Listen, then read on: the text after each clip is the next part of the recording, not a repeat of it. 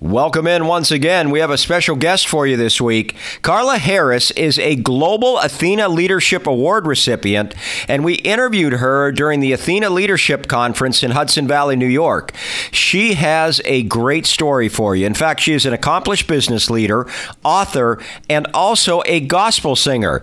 And she can boil her career down to two things excellent work built on constant learning, plus the importance of building relationships. Don't miss miss this talk. It is Women Really Mean Business, episode number 57. And if you want some extras, go to the top of womenreallymeanbusiness.com and check out our patronage section. All right, here we go. Let's start episode 57 right now. Welcome to Women Really Mean Business, presented by Athena International, the podcast that tells you the story of how women are impacting business one guest at a time.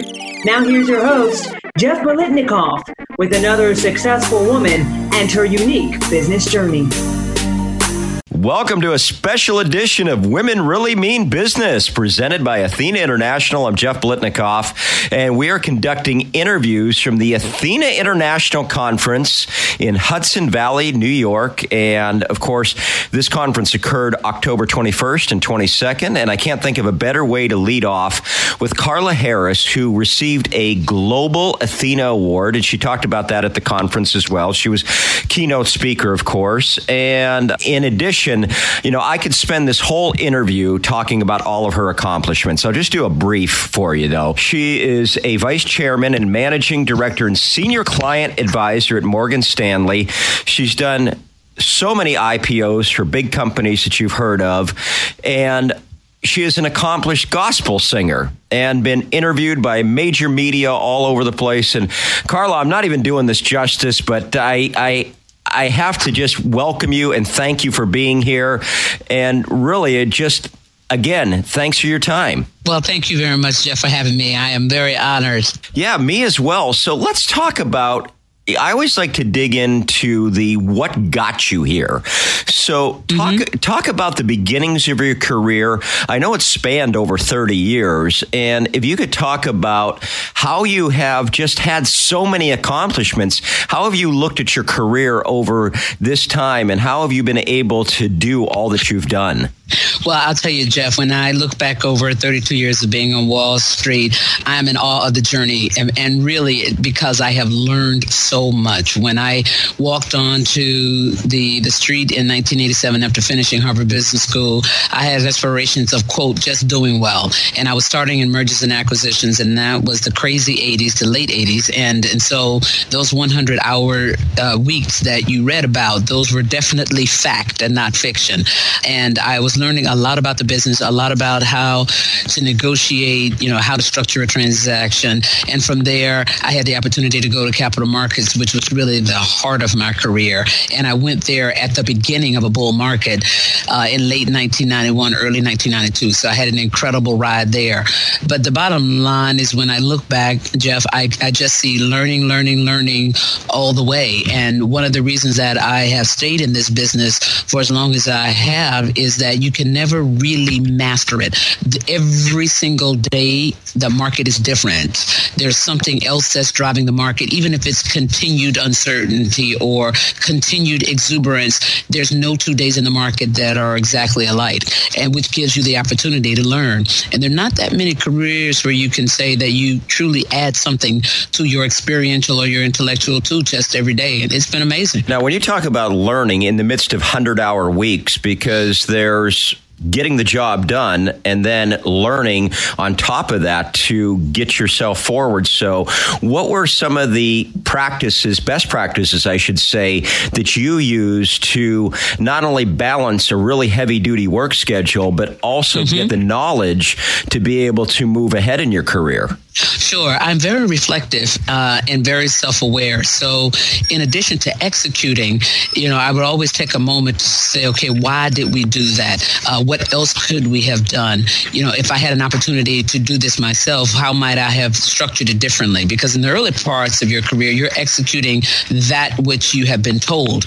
But as you get a little bit more senior, then you're the one that has the opportunity to direct the analysis or, you know, to direct the conversation with the client. So every step along the way, no matter what I did, no matter what I executed, I took, you know, a few seconds. And that's all it takes, frankly, Jeff, is a few seconds to reflect on the why and what you might do different if you weren't in a rush or, you know, if you if it wasn't four o'clock in the morning, you know, those kinds of things. So I've just been very careful and intentional about chronicling those learnings. And then when I got them, to leverage them and use them again. And when you talk about chronicling the learnings, are you talking about having a journal or did you create some kind of master document or what did you do to be able to not only reflect, but also use those reflections to move forward?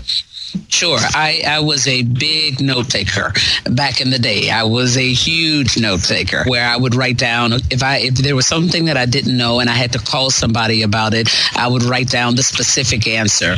Um, I would know what the specific use case was. And so when I saw that thing again, especially if it was new the first time, I went back to that notebook to, you know, to apply that learning or apply that lesson or uh, to use that equation again. So I wasn't a journalist but I was a, a massive note taker.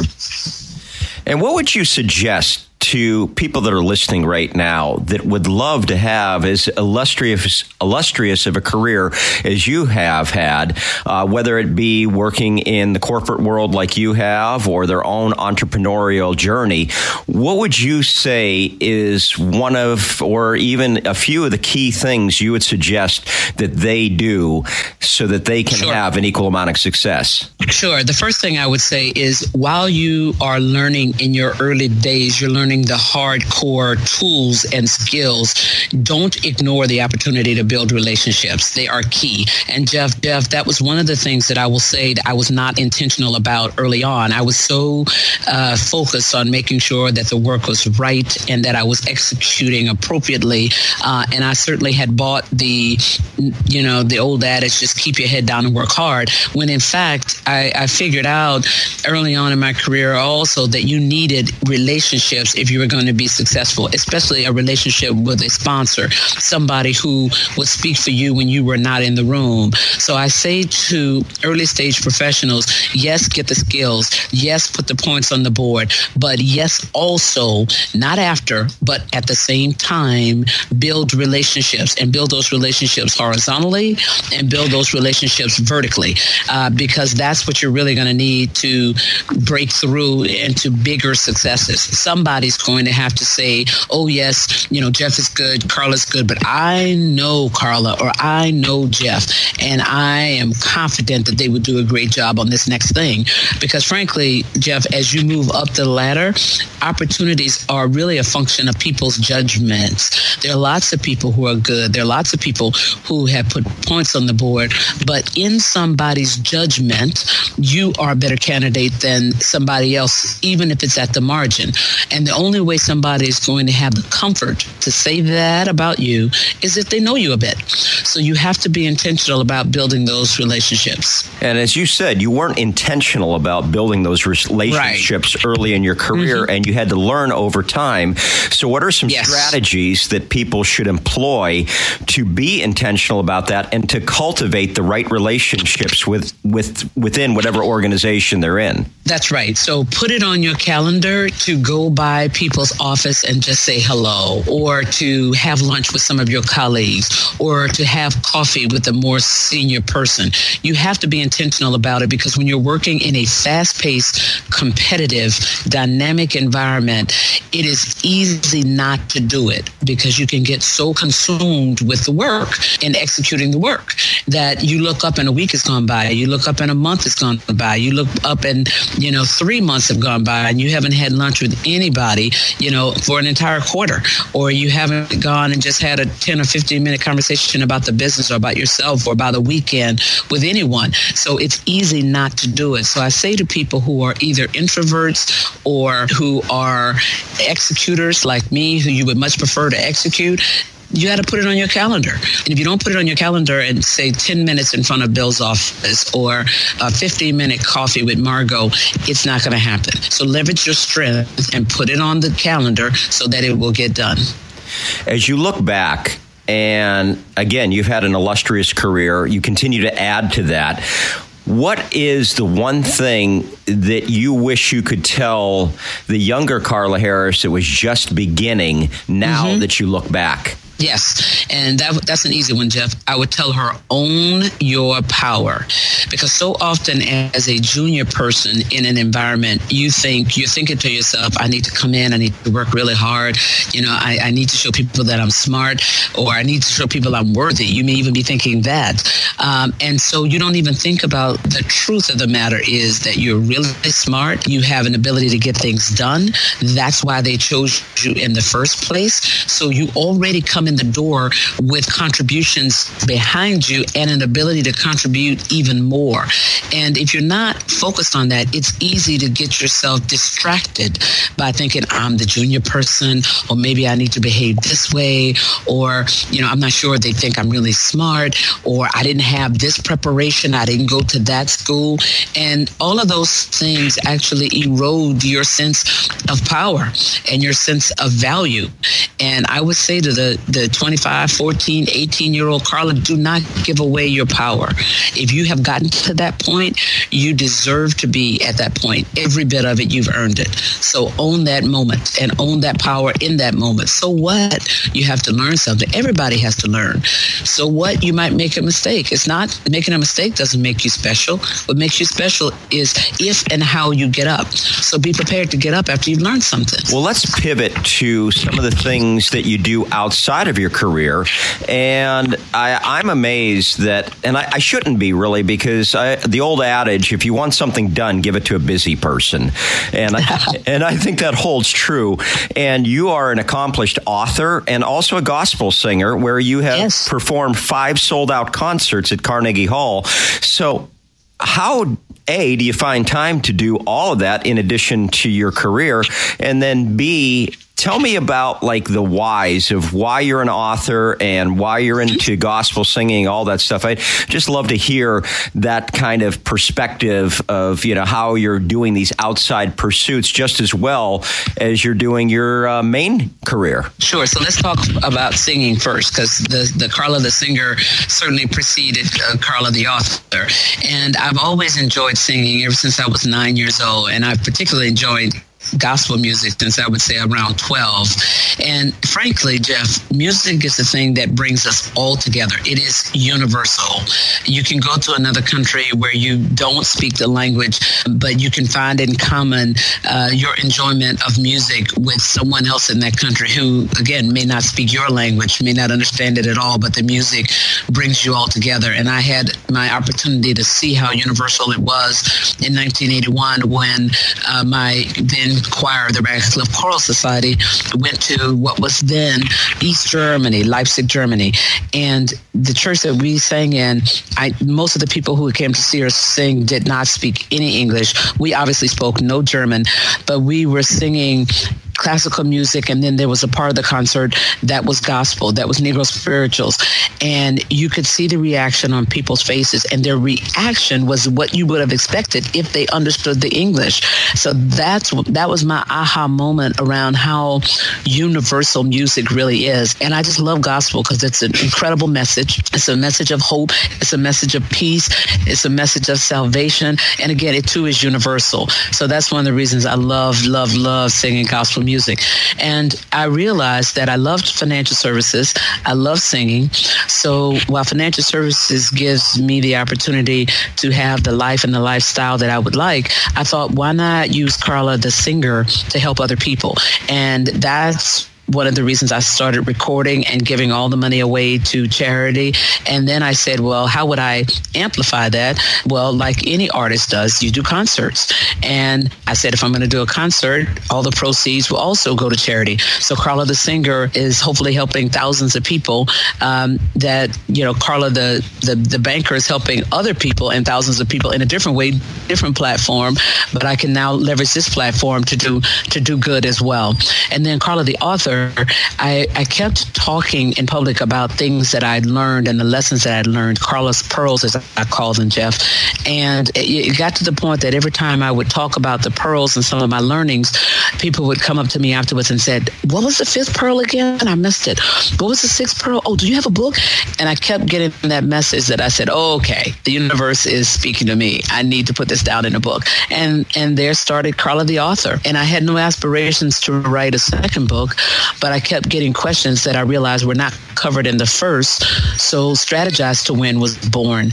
And now as we speak, I'm in the process of doing the third book again, motivated by questions that I've gotten on the road the last three years. Okay, and I also have to mention about your singing as well. You've also appeared to sold out concerts at uh, the Apollo Theater, and then also you've been featured on the BET Nightly News with your yes. first with your first CD. So obviously you're very accomplished singer, very accomplished author. We'll have all of that, all the links in the resource section for you to check it out. And I'm speaking to the listeners now, of course. But uh, as we roll into our final few questions, you've been very well honored throughout your entire career, deservedly so. But I would like to ask you what honor stands out to you the most and why? You know, Jeff, I, I can't tell you a particular one because I have been humbled and honored by every single one that that I have received. They all mean something to me.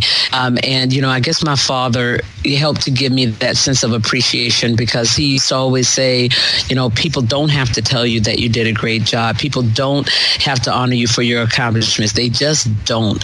And so I am honored every single time I get even a mention, let alone an honor like the one that I received this morning. So I'd have to tell you, each one of them are important. All right, we'll get into our final few questions here. And of course, as I just mentioned in the resource section, we're going to have links to everything that Carla has to offer. I know myself, I'm going to be buying everything that she has.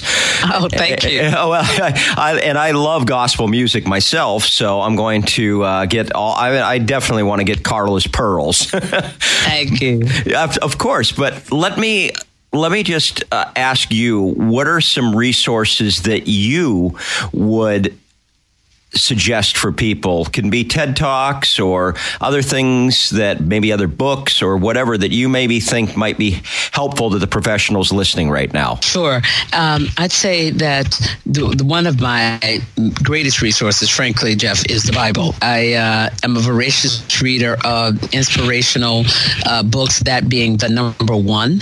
I also read uh, books by uh, Joyce Meyer or T.D. Jakes or Joel Osteen I find them very inspirational, frankly, uh, for my day job as a business leader. I also have enjoyed uh, John Maxwell's books as well. So I think it's just great to get a different perspective from different types of leaders from all genres, if you will, and reflect on them as to how they contrast and compare or how they could augment your own leadership style. Uh, because I feel strongly as a leader, we should all be evolving.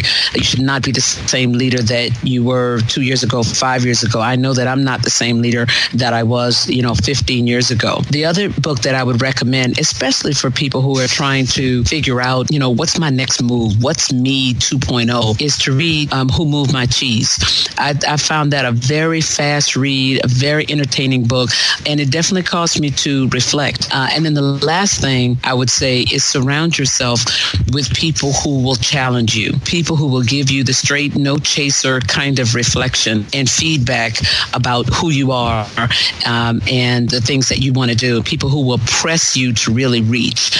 I think that's really important. I think so often we don't have enough of that support around us. All right, one final question for you, Carla. This is the question that our podcast listeners know that uh, I start with the guest, end with the guest, and I'd like to hand the mic over to you and give you the floor to address the professionals listening right now with anything that you would like to tell them. So, Carla, the floor is yours. Sure. Thanks so much, Jeff. The one thing that I would leave your listeners with is to play big. Play big. Don't compromise your your thoughts, your vision because of what you think are your current limitations reach big, think big, and go for that. Uh, and chances are you will be able to accomplish it. If there's anything that I look back after 30 years that I tag myself on or admonish myself for, it's not playing big enough. So play big. Well, I'll tell you what, if you're not playing big, then I don't know what the definition of big is because, wow, you've done so much. Carla Harris, Vice Chairman, Managing Director, and Senior Client Advisor at Morgan Stanley, accomplished author, accomplished gospel singer, and of course, global Athena International winner. Thank you so much for spending time with us. Very much appreciated. Well, thank you, Jeff, for having me. It's been an honor. It has been for me as well. On the next episode of Women Really Mean Business, presented by Athena International, this is not your mother's PR. Cheryl Hale's company blends the traditional mass media approach with niche approaches, think podcasts, blogs, etc. Don't miss this talk that will help you understand modern PR. And here's a little bit from Cher. A lot of entrepreneurs assume that the media comes to you so that they're kind of just waiting to be discovered, so to say. And what the truth is that you have to create the right angles, you have to have an interesting story, and you have to go to the media. Please go to womenreallymeanbusiness.com and go to the Grow the Show section. If you did even one of the four things on that page, it would help us immensely, and we thank you in advance.